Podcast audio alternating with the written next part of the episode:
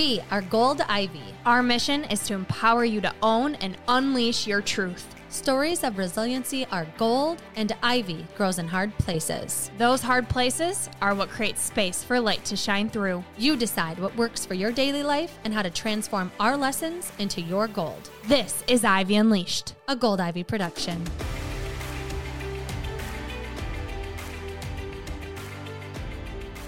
Brooke, what do you think everyone wants more of? Energy. What do you think most people are hoping to come out of 2023 with? Mm, feel more confident, be an example for others, actually have the self discipline to take care of themselves. Yes, exactly. Because we hear the need for it and we want to help you get in the best shape of your life, we created Move with Gold Ivy, our virtual workout platform. Our dream has been to create accessible, affordable, and effective workouts that you can do anytime, anywhere, designed to hold you accountable and get you the results you need. You can pick any workout you want at any time, but if you do want a plan that alternates muscle groups and leaves your body feeling energized and strong, we have a weekly plan that you can follow to take the guesswork out. It's easy to navigate and packed with all kinds of workouts that will help you strengthen, trim, pump up, tone, energize, de stress, all of the things we want our body to feel. It's within Move. Don't forget to mention the resources we offer. As a member of Move with Gold Ivy, you'll be a part of our exclusive Ivy League community where we share our top wellness resources on things like meal planning, gut health hacks, time management, and more. And because you listen to the Ivy Unleashed podcast, we want to offer you all of this for only $20 a month. Cheaper than any monthly membership you'll find. Not only that, you'll get a free trial week to test it out.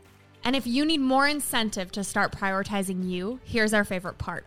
Your movement matters. Each month, 10% of your membership will be donated to support the mental health of those in need. So head on over to goldivyhealthco.com slash move or find the link within the show notes of this episode and sign up today. Stop putting yourself in the back burner. Snag your spot and reap the benefits that you deserve to feel this year. It's your time. Move for your health, move for your confidence, move for your mental clarity, move with Gold Ivy. Welcome back to Ivy Unleashed. Today is a dream come true. This is insane. We have Gabrielle Stone in the house. Thank you so much for joining us today. Oh my God, thank you for having me. I can't wait to get into it with both of you. there is something about reading someone's book and then meeting them that it's like unexplainable. It's like our dream, right? Like this is why we started this. We wanted to hear people's stories.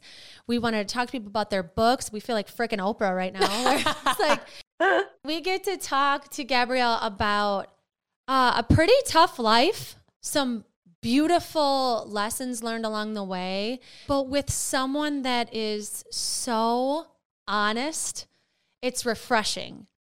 Oh, thank you. You're welcome. We're like TMI girls and we like ask us anything. It's like totally fine. We, we talk about our poop on air. Like it's totally fine.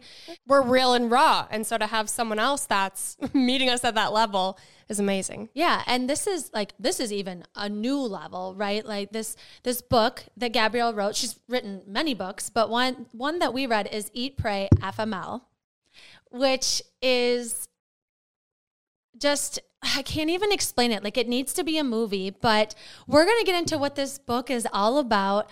Gabrielle is such a great writer where you feel like you're in Europe with her, you're going through a heartbreak, you're having sex with some hot guy from Ireland, and you're you're eating the best food you've ever tasted. Like I could taste the crepes. Like it was unbelievable. Like I I also gained 10 pounds when I was in Europe, but I mean, if you don't gain 10 pounds when you're in Europe, are you really doing life right? No, no. Yeah. I mean, come on. My OB said, we need to talk about fruits and vegetables. And I said, listen, I'm a health coach. I'm a health coach and I just went to Europe for two weeks. So we're not going to talk about that. I, I mean, you don't go to Europe for the fruits and the vegetables. You go for the pasta and the cheese and the bread. That's just what you do. Thank Maybe you. some wine. Yeah, right. And the wine, obviously, the wine. Oh my goodness. So let's get into your story first. Let's kind of paint the picture of your life, uh, even before marriage. You experienced a ton of loss. You've experienced a ton of everything. But can you just tell our listeners a little bit about you and your life kind of leading up to adulthood? Yeah, so I grew up in Los Angeles, born and raised. Both of my parents were in the film industry. So my mom is Dee Wallace, who people would know from E.T. or The Howling or Cujo. My dad was also an actor. He did a lot of TV shows. He did Dallas, uh, some of the soap operas. He was also in Cujo and The Howling with my mom. He directed as well. And apart from growing up off and on on film sets, my life was really normal. I was the only child. My mom tried for six years to get pregnant with me. So I was like her miracle baby. And they always made sure someone was at my dance recitals or my soccer games. If one of them booked a job, the other person wouldn't take one. If they were out of town for more than a week, we went and visited as a family. It was a very loving, incredible family unit that we had. And unfortunately, that all came to a screeching halt when I was six years old. My mom was in New Zealand shooting a movie called The Frighteners with Peter Jackson. And I was at home with my dad and my nanny. And I ran into his room to wake him up for morning cartoons and found him dead on the floor from a heart attack. So that was the first kind of moment in my life where I experienced the realization of abandonment. Um, obviously, like my dad didn't choose to leave me in such a traumatic way, but that is what my six year old little girl self experienced was that daddy left and now I had this fear of abandonment that I was kind of dealing with. My mom, you know, is a freaking saint, flew home the next day, which is like a 24 hour travel day, took care of me, put on his celebration of life, took my nanny and I, got back on a plane a week later, flew back to New Zealand and finished the film. Like a freaking badass. And that was kind of my first example of when your life explodes, how you find the courage to muster through it and just keep going. And that kind of abandonment wound was reopened when I was 18 and I lost my high school sweetheart in a car accident. So it was like the second man I had really like opened my heart up to this like first big puppy love of my life and like my dad, he was taken away from me and it was again that fear of abandonment which literally was translating to when I love someone they die. So this was my kind of big task, if you will, in life to kind of overcome how to not have that fear of abandonment, how to not allow that to subconsciously attract certain relationships and situations into my life, to continuously learn that lesson over and over. And uh, when I finally met the man that I married, I thought, as did everyone in my life, that I was finally in this safe, secure relationship. And unfortunately, that was very not what it was. oh my gosh. Yeah. And when you read this book, you want to find this dude and just beat him to a pulp because you're so mad. I'm kind of blanking right now. I can't I can't think of in the book cuz I read the first couple chapters like a month ago. I'm trying to think of how you found out that he wasn't this guy that you thought he was. How did that come to a head? So it was it's detailed in the book, but more or less I it was intuition and I had a feeling in my gut that something was wrong.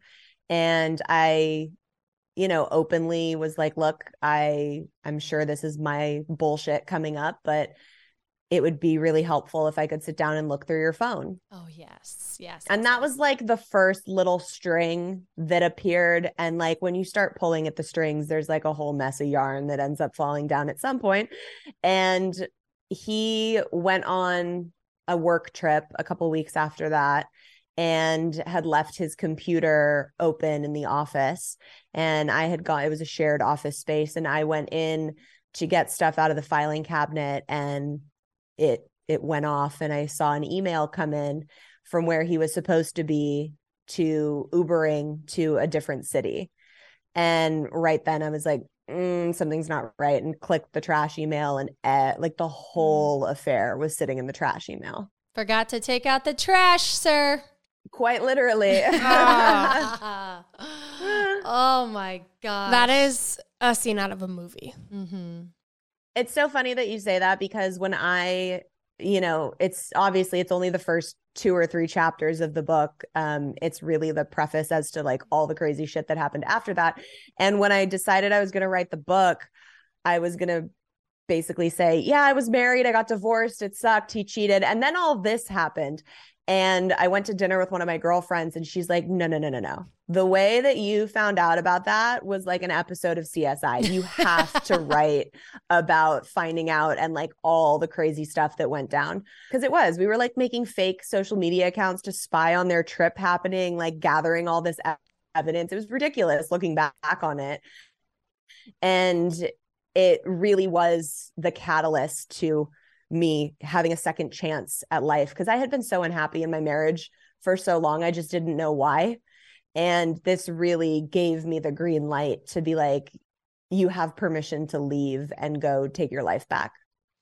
What's wild too is from there, I feel like like the next two months are like in fast forward times three. Like everything happens so fast. And it's like, oh, oh my gosh, like she's in love. Oh my gosh, she's on a plane. Oh my gosh, she's going here. Okay, what city is she in now? Like you're on no sleep. You've got like no gas in the tank. And life is happening so fast. And I, think it's brilliant that you had the forethought of, I should be writing this all down. You know, because sometimes you live this wild ride and you don't realize how wild it was till you're like off the terrible roller coaster. Well, and when it's going so fast to even take the time to sit down, I'm like, how did she capture all of this in, you know, the two and a half months that it was? So let's fast forward for our listeners. So you find out that this man is, oh, we gotta we gotta get rid of him. And then you meet a new man, and then you're on a plane. So we obviously want our listeners to buy the book and they will, but what do you feel like would be helpful to to give our listeners, you know, about how you ended up on this flight with your boyfriend, but not going going to the same place, but not necessarily going to be with him when you're there? So this is all on the back cover synopsis, so we can get into, you know, getting up onto the plane. But I drove away from the house with my husband and was like, I'm going to be single for at least a year. Like, I'm done. This is like time to focus on myself. Famous last words, always. and the universe was like, psych, bitch. No, no, you're not. I reconnected with this guy who I had been on two dates with before I even met my husband. And like, when I tell you this was the one person I was ever capable of being casual with, because like, I'm not good at casual flings and stuff, but like, this literally was we went to a club, we danced, we laughed, we made out. That was it. Like it never was anything serious. So he slid into my DMs and was like, "Oh my god, where have you been for the last 6 years?" I was like, "Funny story." and basically we started talking and we we made plans to go to the beach. And it became very evident very quickly that this was going to be anything but casual. It like you say, was on fast forward mode and literally went from zero to 100. And we, in the span of a couple days, fell in love with each other. And it was wild because I had just, you know, two weeks before left my my house with my now ex-husband who still wasn't my ex-husband yet but mentally i feel like i had been checked out of the marriage for quite a while and very unhappy so people always ask if he was a rebound, and I always say, I wish mm-hmm. uh, it would have been so much easier. Unfortunately, when I left my marriage, I was weirdly okay. Like I knew that this was happening for a reason. I knew that this was going to be a second chance for me to really find my happiness. And I, we fell in love like very, very quickly, very intensely. And a few days in, he said, Well, I don't really know what to do. I have a, a month in Italy booked coming up. And I was like, Well, I would never tell you not to go travel. And he said, No, I want you to come with me. And of course, I'm like, fucking crazy. Like, what? I didn't even ask if I could cuss on this podcast, and I'm just on oh. here dropping F bombs. So we knew what we were getting into. right, right. They're like, we knew when we invited you. I was like, you're crazy but also when are you leaving um, you know, a Europe trip had been on my bucket list for quite some time. And he said September 4th, which would have been my two year wedding anniversary. And I'm like, all right, when are you coming home? And he said October 4th, which is my late father's birthday. So at this point, I'm like, all right, universe, I hear you. I'm I'll go to Europe. So I booked my ticket. We're together for like a month and a half of just pure bliss, meeting his mom. His mom is like, Oh my God, you're the daughter in law I didn't know I needed. Like his sister's already calling me sister. His friends are like, We've never seen him like this before. It's just like sunshine and roses. And like, obviously, this is why I had to get cheated on and divorced because, like, look what's happening now. You know what I mean? and so everything's going amazing. And right before we are getting on this trip to go on this romantic month long trip to Italy, he tells me that he needs to go by himself and breaks up with me 48 hours before we are getting on a plane. And I was devastated. Like, this man broke my heart, like my ex husband never could have done. And I was sitting on my bed crying at my mom's house because that's where you move when you get divorced. and was like, okay, well, you have a decision to make. You can either stay at home, be heartbroken, or you can go travel Europe for a month by yourself. And my bag was already fully packed and was like, I guess I'm going to Europe. So I took a backpack and I did six countries over the span of the month and wrote Eat, Pray, FML. It's so amazing. And there's so much we could get into with this oh, whirlwind of time. But I think something that's really important and I'm really curious about because I've never done, I've never traveled alone, is the how you go from being embarrassed in London to have somebody take your picture by yourself to like I think maybe you were by the time you were in Barcelona, you were like proud. You were like, I'll take a picture by myself. Like it's so I would love for you to talk about that. Just that journey of getting comfortable with just being by yourself and being alone. Yeah, totally. Solo travel is so incredible. I think everyone should do it once in their life. You don't have to get on a plane and leave the country.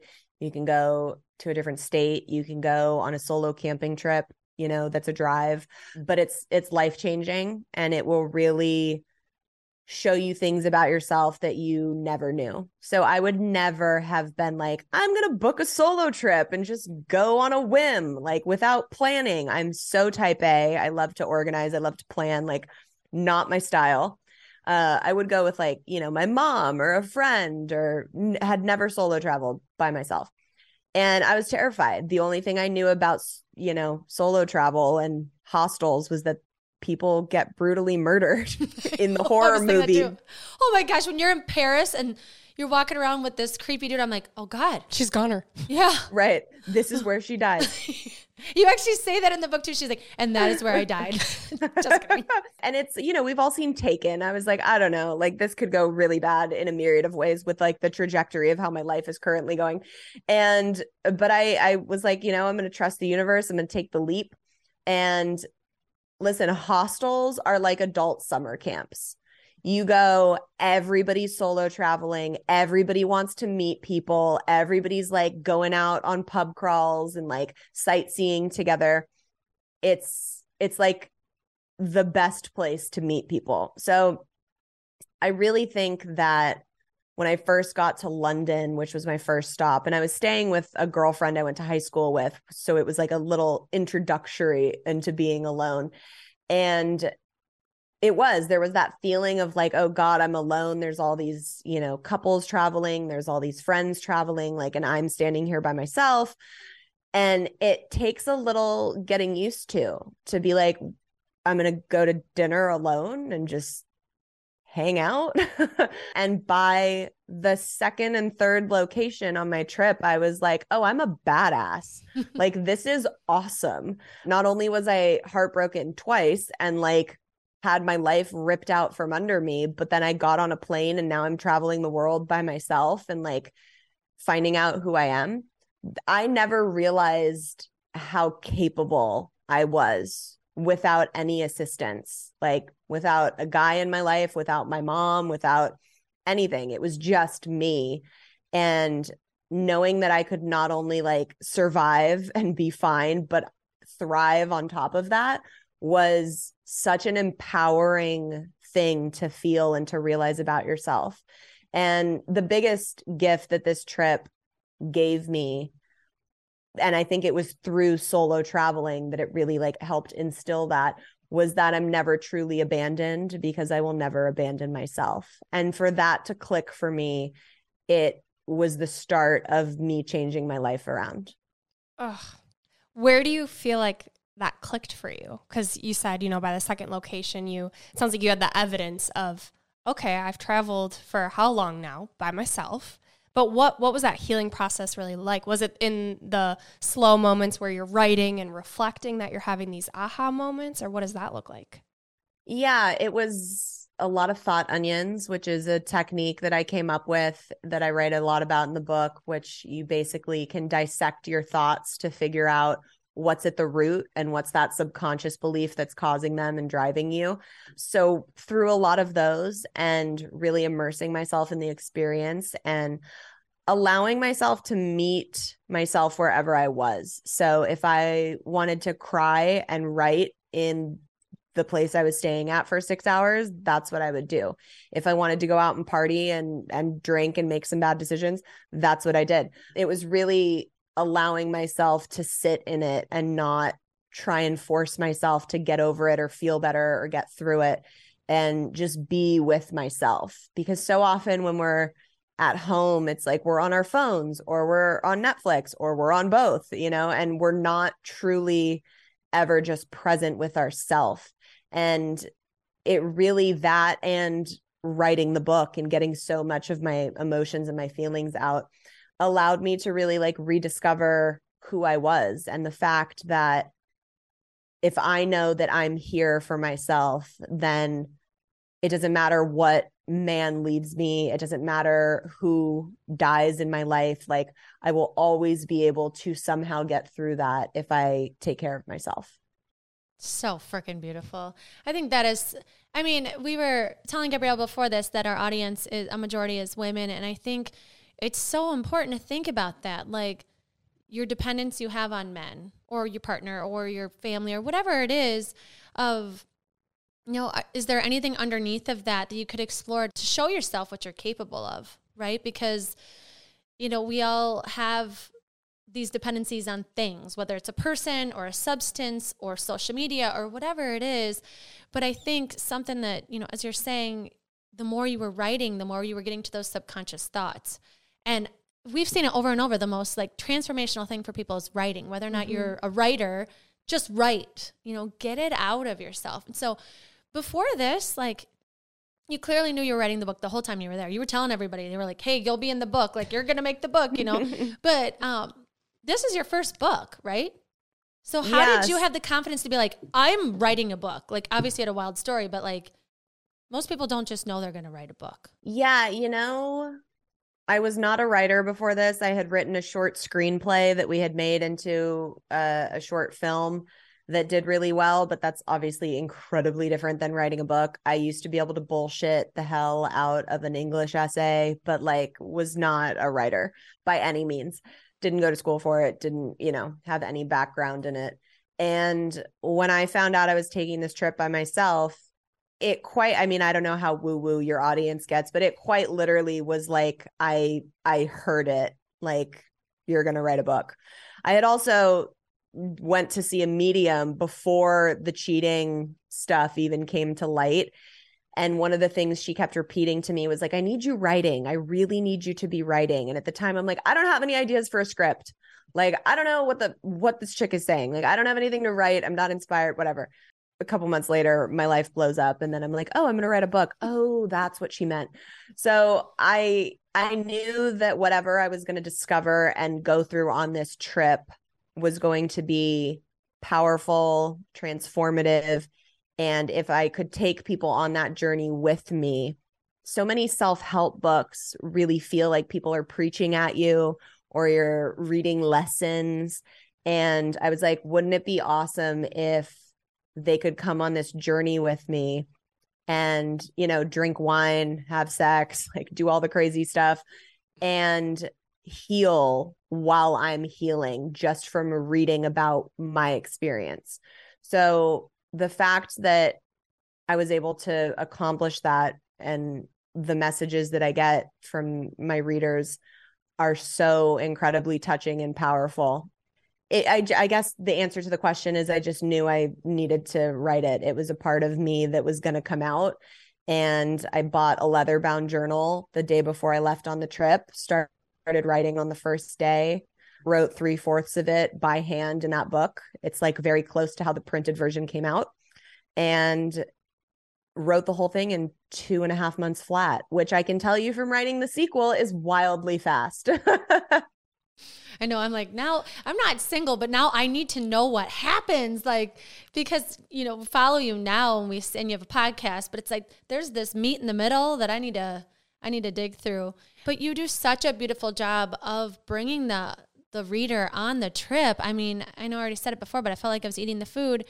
But more than that, it's it's not just experiencing Europe, it's experiencing like really vulnerable feelings, like really insecure feelings, really like shameful feelings when you say you're not going to have sex with someone and then you do and like what is below the surface and it's like the way that you expressed it through writing was like we've all been there. Like we've all had mm-hmm. the feeling of not being good enough or you feel like you're going to be abandoned or you say you're not going to do the thing and shit, I did it again. And it's just, it's such a beautiful way of, you know, you never know how someone's going to interpret that or how, what they're going to connect to. I bet that is so cool to hear how it like translates into other people's lives. It's going to be wild. Yeah, it's been the biggest reward out of all of it. Cause obviously, like when I released it, there was some fear because it's so raw, it's so vulnerable. Like when I sent the vomit draft to my mother, she was like, Are you sure you don't want to change your name or take out one of the men that you slept with? And I was like, No, mom, if we're going to go big, we got to go big. like people are going to relate to it if I'm like real and authentic. And that has been very, very true, apart from, you know, the 5% of people that think I should crawl under a rock and die. But like, welcome to vulnerable art. Like, that's part of the territory. But, you know, I get messages weekly, if not daily, about this book changed my life. This book gave me hope. This book got me out of an abusive relationship. This book made me realize I need to fight for my marriage. This book saved my life, like kept me from taking it. Like really powerful, deep messages. I go through every single DM that I get.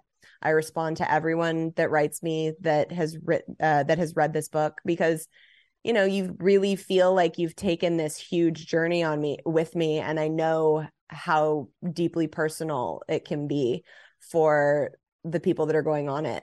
So I I genuinely appreciate whoever takes the time to read it and and I love hearing what they've been able to get out of it. Yeah, I think we already alluded to it, but the thought onion is something that as you're reading it, you can put yourself in there, right? You can do your own thought onions. And I'm curious for you as you've developed this healing practice because in itself that is such a healing practice. Like what what do you feel like uncovering your subconscious? How do you feel like that really helped you and freed you?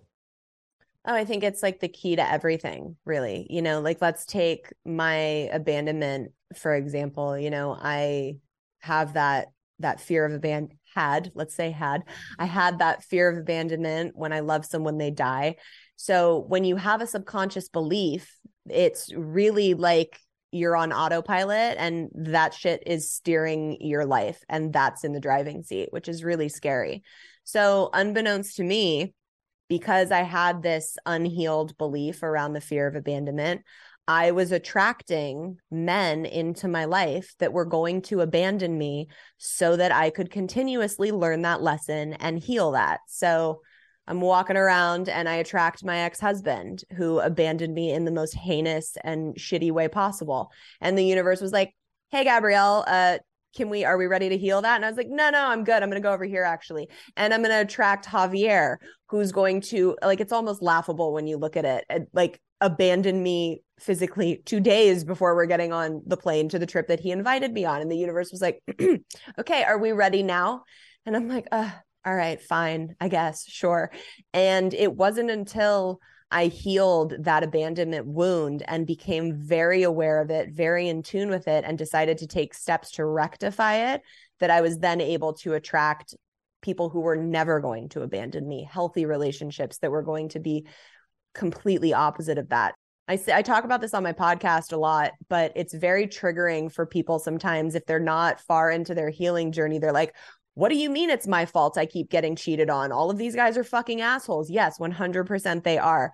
But until you realize that any pattern in your life that has ha- happened more than twice is trying to tell you something because there is something within you that is attracting that. Not that that means you deserve it, but there is something within you that is attracting that into your life for you to learn that lesson and fix that shit. Going to be a long, long journey until you start taking accountability. I can just hear the ding, ding, ding, ding.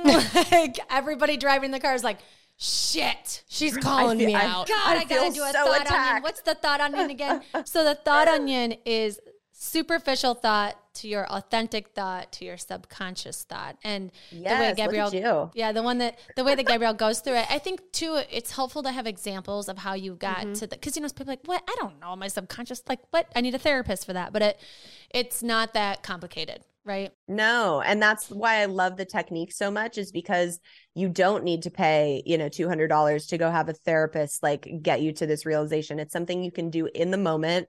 Um I still do it to this day and it really is, you know, looking at your initial knee jerk reaction, which is your superficial thought where it's like, oh that that's like that hurt me and like this is my initial reaction.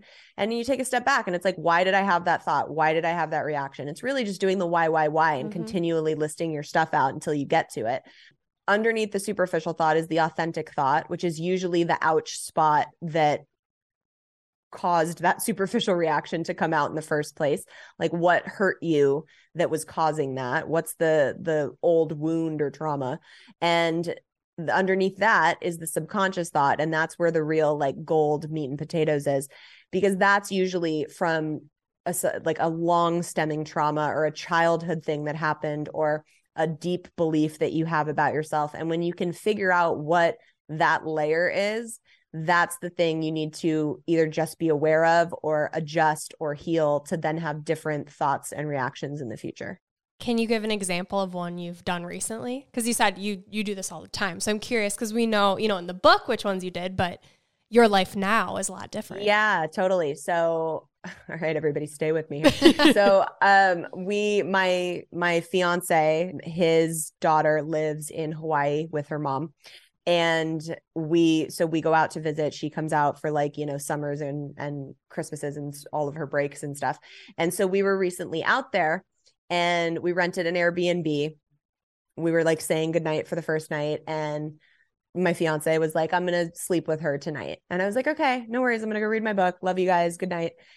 And I go into the bedroom and I'm like, oh, what is that feeling I have? Why does like, what's going on? And I'm like, all right, let's like thought onion it. So the superficial thought would be, that sucks. Like, why is he picking her over me? Which sounds ridiculous because like she's 10. Like I'm a full grown adult. I understand. But we're not judging our thoughts that's right um and it's like okay what's the the ouch spot that's under that that caused that superficial reaction and when i like really you know got quiet and thought about it it was like okay i don't feel chosen. I i feel like a second choice which never feels good to anyone. And i was like all right but like what's there's something under it that's deeper than that. And i'm like mm, dad left. And it made so much sense because I, as a six year old little girl, lost my dad. I came into my fiance's life when his daughter was five years old. So just around the age that I was when I lost my dad. So it's very universal. Like none of this is by accident. Mm-hmm. And so it's been a challenge for me to act as Gabrielle, the 34 year old adult who loves this little girl and loves this man, and not act from Gabrielle, the six year old little girl that thinks her dad's going to abandon her. So always wants him to be with her and doesn't want to share him. And I had to honor that. And the way that I went around rectifying it once I got to that subconscious layer of it was you get you get quiet and you talk to the little girl that's still inside of you. I mean, if you guys haven't done work on little child, like it'll open up your entire Mhm. freaking life. It's like really intense powerful stuff. But you know so if i was 16 when this when this incident you know at my subconscious thought took place you would talk to your 16 year old self whatever. So i i got quiet and i talked to my 6 year old little girl and i was like nobody's leaving you. You're not abandoned. He lo- loves you. I love you. We're safe. Everything's fine. You don't need to feel like that. And it really is you, you then just breathe it out. And just being aware of it a lot of the times can give you that peace of like, oh, okay, that makes sense. Like, I'm not psycho having a weird reaction to a 10 year old. All right, let's go to bed. Oh, I love that. I love normalizing that we we're all little kids walking around with deep wounds, right? All of us. And I think once you do this work, you realize who's self-aware and who's Mhm. not. Who's throwing tantrums still that hasn't worked on this yet, and who's like, ooh, let's give our little self some compassion. This is a me problem, not a mm-hmm. them problem. The you know? ownership Yep. piece. Yeah, and yeah. I love that. We had Terri Cole on, and she Oh, love her. I know. And she brought us to tears. You know, she said, put a little a picture of that little girl up. Like that's who you're speaking to when you are being, you know, self-deprecating. Like, don't speak to her like that. You know, and it was like, oh my God, but it's so true. We're all walking around and those pivotal moments. This is why I like shit myself being a parent. I'm like, God, what am I doing? Like, what am I doing? How am I that, like, fucking them up? Oh Yes! my God. oh, I even asked Terri that. I'm like, Terri, what am, help me out. Like, how can I not do this terribly wrong? Whatever. So Hey, my mom says all the time, like, you can be the best parent in the history of the world and they're still going to get fucked up somehow. Like, you just, Eh, that's just part of life. yeah, your mom seems really cool. It sounds like you have a really good relationship. And I'd just love for you to talk about that because, you know, just to go on a tangent here quick, when you read this book, everybody falls in love with you. You are just, you can tell you're such a captivating person in it. Like, damn, she walks into a room and she's already, the someone is mm-hmm. already in love with her across the room. Like, you know, if, if you didn't see you on social media, like, okay, she must be so beautiful, which you are. But I think there's something about just Your energy. your energy, who you are, and just your confidence of like, Thank you. That's such a Unapologetic- nice compliment. yeah, unapologetically being Mhm. you, which is like the most beautiful thing. And so I would love for you to talk about your relationship with your mom and your upbringing and, and how you came to be such a, a beautiful person inside and out. Oh, thank you. That's really, really touching. Yeah. I mean, I watched my mom pick up the pieces after my dad died. I watched her be a single parent and I never knew anything was wrong, even when, you know, she was grieving and when things were hard financially. And I think one of the most pivotal moments that I had with her growing up that really shaped who I am as an adult I was, I must have been like 13 or 14, and I was studying for some exam, and we got into this like crazy screaming fight, which was very rare for us. And I, you know, was like a crazy adolescent teenager. And I turned to her and said something along the lines of, Well, it's not fair because I'm upset that dad died. And she looked at me and she was like, Gabrielle, you can be sad. You can have any type of feelings you want about dad not being here, but you will never, ever use that as an excuse again. And she really taught me that when things happen to us in life and tragedies take place, after you grieve, when you like, you know, you feel everything you're supposed to feel, that you're eventually going to get to a crossroads and you have the choice to go left and allow yourself to be a victim to whatever happened to you and continuously be like, it's because of this. And if this didn't happen, and it's all because of this. Or you can choose to go right and say, okay, this happened to me. And let me use it as a springboard to make me even better as a human. And that was a very important lesson for me to learn. And I feel like the things that have happened in my life since that, um, my losing my high school sweetheart, the divorce and the cheating, the heartbreak with Javier, like it really kept me grounded, knowing like, even though I'm devastated right now, even though I could blame everything on this right now, like, I'm going to make this make me better and keep going. Oh, I love that. Uh, the ownership. I think that's what separates the victim mentality versus using, you know, using this mess, finding the message in it. I think you do such a beautiful job of walking everyone that comes in your life, you know, whether it's reading your book or following you on social media, it's we're right there with you, bringing the humanness to healing because to your point, you read a personal development book and it's like, okay, but like how do we get through it in the moment, right? Oh, to your point, it's doing the thought onion. Like mm-hmm.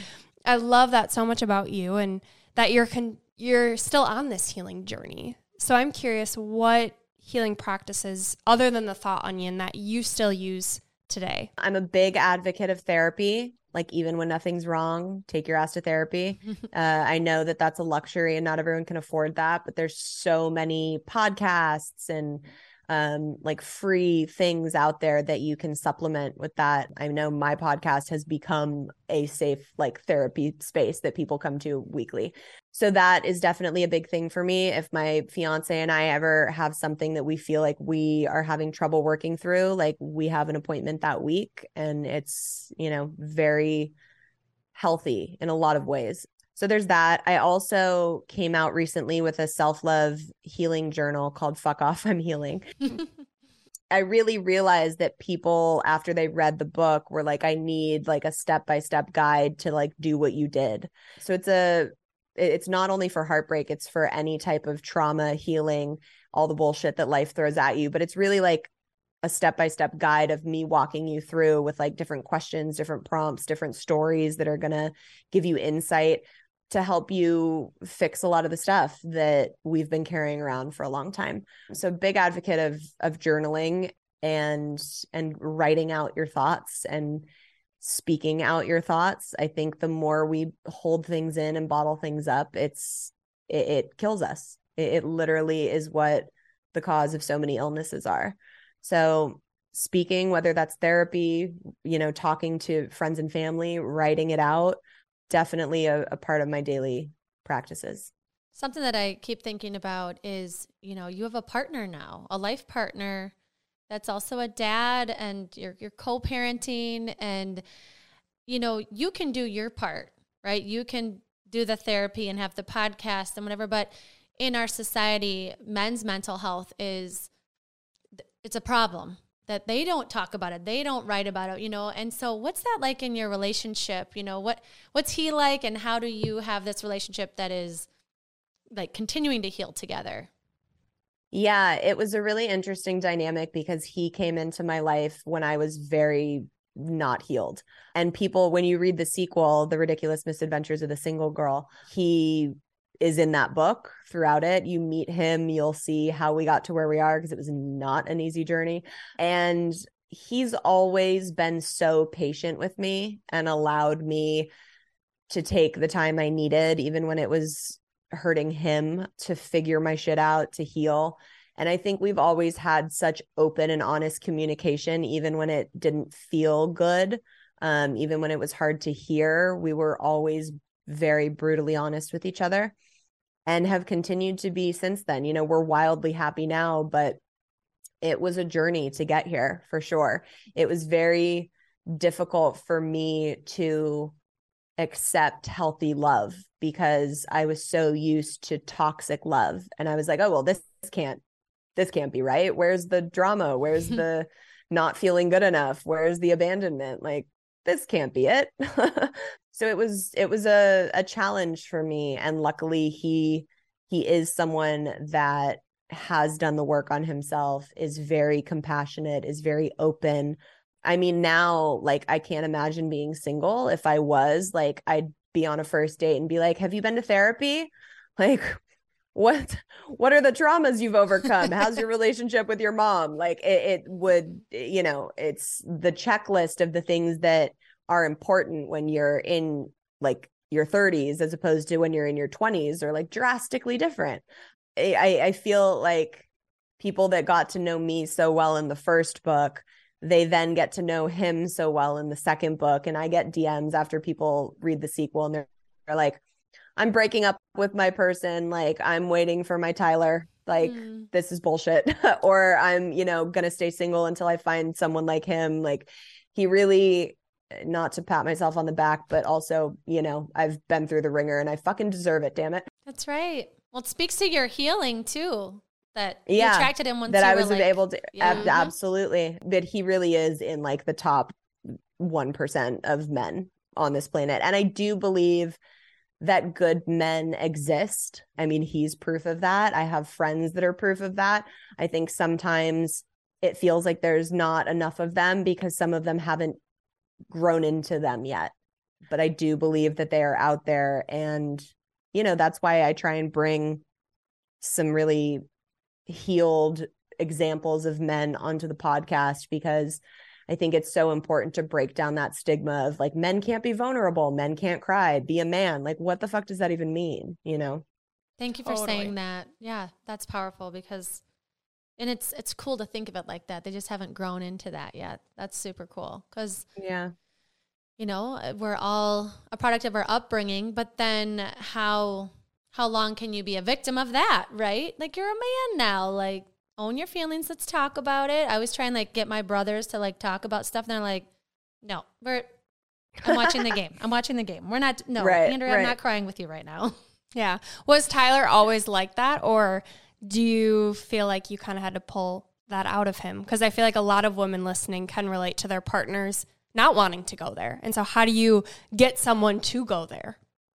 Yeah, he was never like that with me. He's always been a good guy, even in his past relationships, but I don't think he was as good as he is now that he's like done all the work and grown into himself. And, you know, he also, it's weird how similar our, our past traumas are. He lost his mom as well and was the one that found her when he was 14.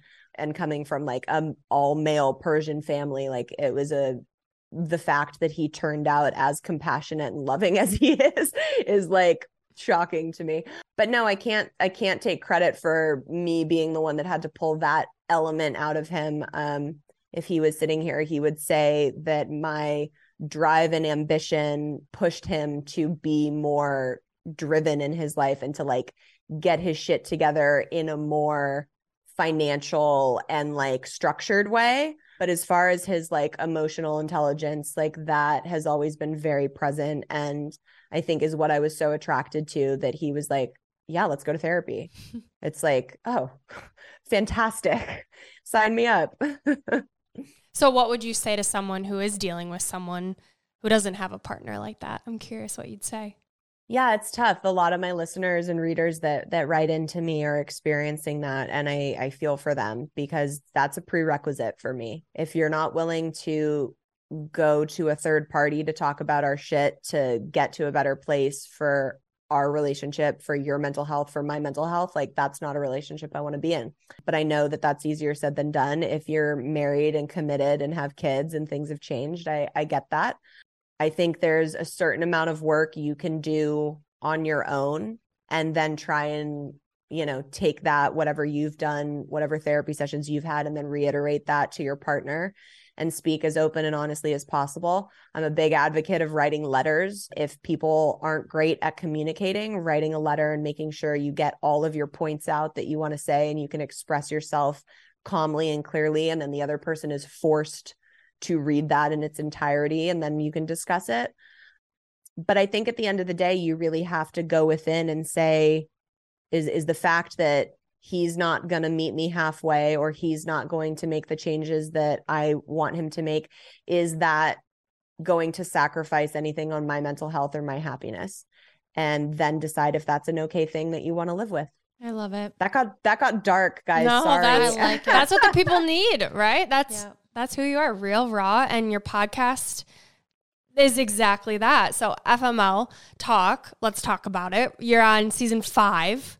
yeah, which is wild. wild. Yes. Yeah, we started it in the pandemic, and I was like, everybody has a podcast. Like, I've been a guest on so many. What am I going to talk about? This is dumb. And I was like, all right, maybe like a thousand of my readers will come over and tune in. And it just took off like wildfire to the point where I still have listeners that are like, I'm obsessed with your podcast. I've never read your book. And I'm like, how have you gotten this far in the podcast and not read? I'm impressed. But it's really become like this safe space for people to really like go to therapy on Wednesdays and, you know, it's still got a lot of humor and I'm very blunt and I curse like a sailor. and you know, we have some fun fun episodes that are a lot more lighthearted and girl talk. And uh, I have great guests that come on, but it's really been an incredible i mean i'm sure you guys know it's been an incredible way to stay connected consistently with the people that have become a part of my community it's a beautiful experience and i think too it's kind of a wild ride you never really know like you talk with someone like you that uh, we don't know what's going to come out of your mouth totally until we sit down or right. you see a side of someone you never really thought that you would see. You, you have kind of your expectations going in, but we have been surprised in the best way so many times. And and you learn a lot about people when you're asking them to be on your show and they mm-hmm. sit down, they take the time with you. Like in general, I would say people are better humans than we thought they were, you know? And everybody has some deep, dark stuff that we love to get into. And so I think people like you are such a gift that you can just full disclosure. Like, why are we hiding any part of this? We're all struggling. We all have insecurities. We all have gone through shit. We all still are going through things that, whether it doesn't matter what walk of life you're coming from, that we need to talk about it. And so I'm just so thankful that you created it and that you put it in a book and you can t- I can't wait to see what you do, what you write about next. It's really exciting.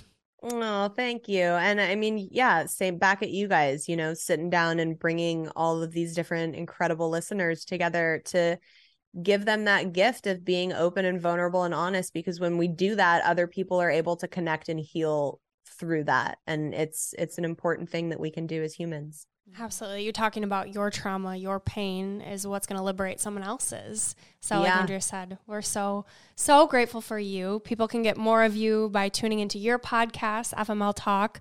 Where else can our listeners follow you, support you, or can they find you? Yeah, so I'm on Instagram at Gabrielle Stone. The book is at Eat Pray FML. I'm also on TikTok, which is at Gabrielle underscore Stone. And the books are exclusively available on Amazon. The first one is Eat Pray FML. The second one is The Ridiculous Misadventures of a Single Girl.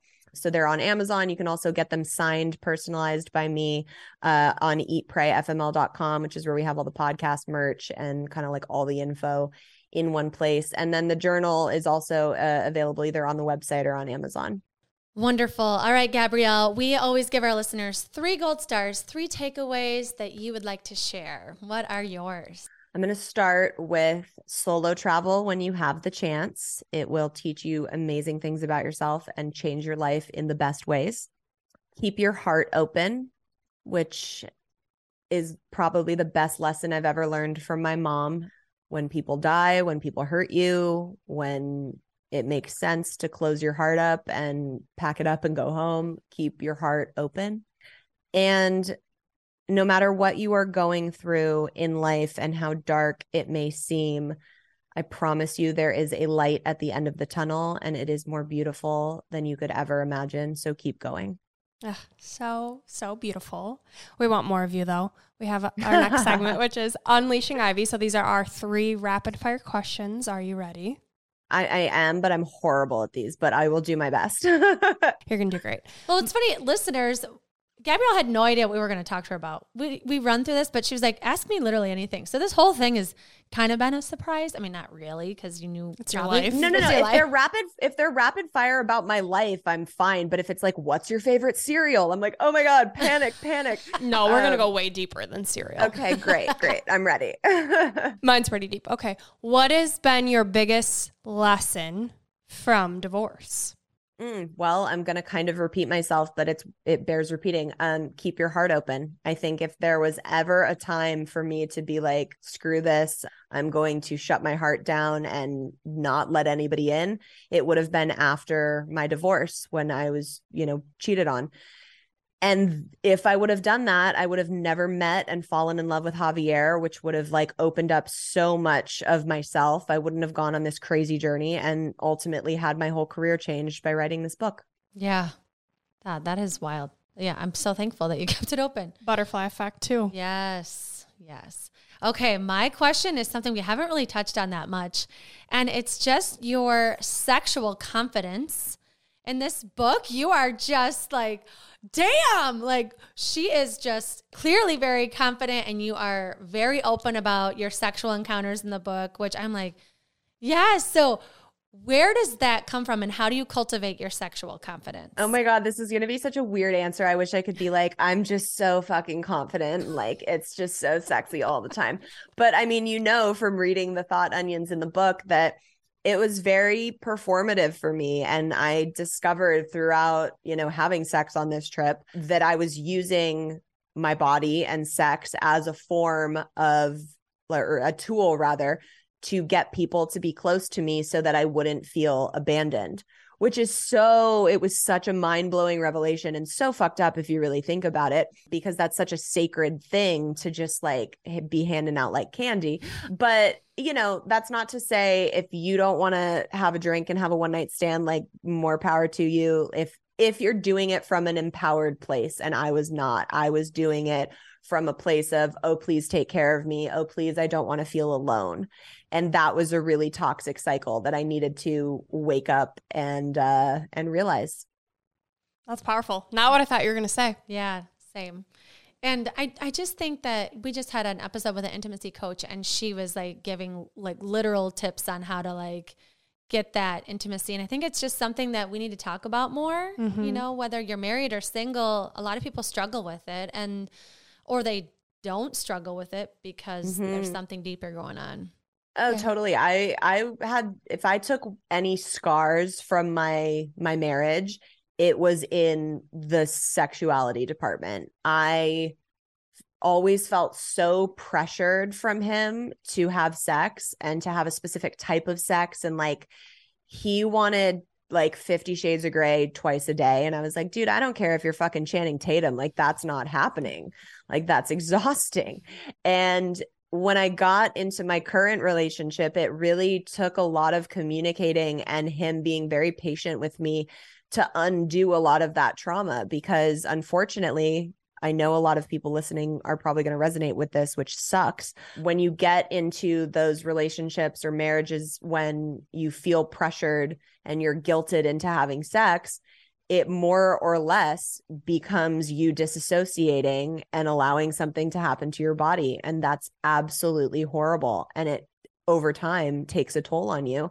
And to then undo that and figure out how to have a sec a healthy sexual relationship with someone it it took a lot of work for me to to realize that that had been done and to undo that and then rebuild upon that Oh, thank you for sharing that. Mm-hmm. I feel like mm-hmm. it's a, such an intimate thing to talk about and just how mental it is. It's it, it's a physical act, but it's such a, a mental game sometimes. And, and people have been through, especially women have been through so much. Mm-hmm.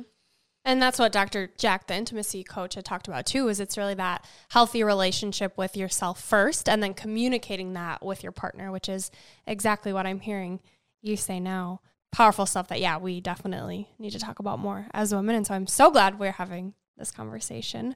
Um, our last question for you, Gabrielle, is what is one thing you wish you would have known sooner? I think I would, you know, it's always like that question of like, is there anything you regret? And you go into the, well, I don't really regret anything because like, look at all the things I've learned and I'm here because of it. But if I could tell my younger self something, and therefore would have known it sooner. it would be you don't have to get everything right the first time and don't put the pressure on yourself to do so. Like it's okay to make mistakes. It's okay if the marriage fails. You don't have to have him cheat on you in order to leave if you're unhappy. You don't have to get it right the first time or the second time. Like life is very much so about making mistakes and as long as you are learning from them and growing from them and taking accountability for what is on your side of the street then you're doing it right Whew, preach beautifully said Damn, it's, so like, good. it's like you're a writer and a podcast host or something. I, you know, the, so they say. I still don't know if I feel that way, but I'll take it. And you can tell, I don't know. It's like I can feel that you're just this humble and real person. And so I think that's part of the nerves when we are about to, like, you know, we're waiting for you to come on the Zoom is like, please don't be a douchebag. You know, like oh you Oh like have God, these hopes, totally. but you are exactly what we were like. You're just such an honest and open person. And to me, those people are free, right? And oh, you've you. been like set free. You know that what comes from being honest and open and vulnerable. And you're helping other people do the same thing. And so I just want to encourage you to keep doing what you're doing, keep writing, keep providing journals. We will keep rooting for you and using all of your Aw, techniques thank because you. you're really onto something and it's it's beautiful to be a part of it. Thank you so much. This was such a lovely conversation and I see, you know, what a beautiful relationship you two have and and how great your show is. So I really I, I appreciate it and I appreciate you reading the book. So thank you for that. Absolutely. And we will plug everything in our show notes so our listeners can have easy access to you. Gabrielle, we leave our listeners with a piece of gold, a quote that speaks to you. Will you please share yours? I'm going to give you the quote that I have tattooed on my side. And that is when I stand before God at the end of my life, I hope to not have a single bit of talent left and can say I used everything you gave me. This is Gold Ivy signing off. Listen to your truth and go chase your gold.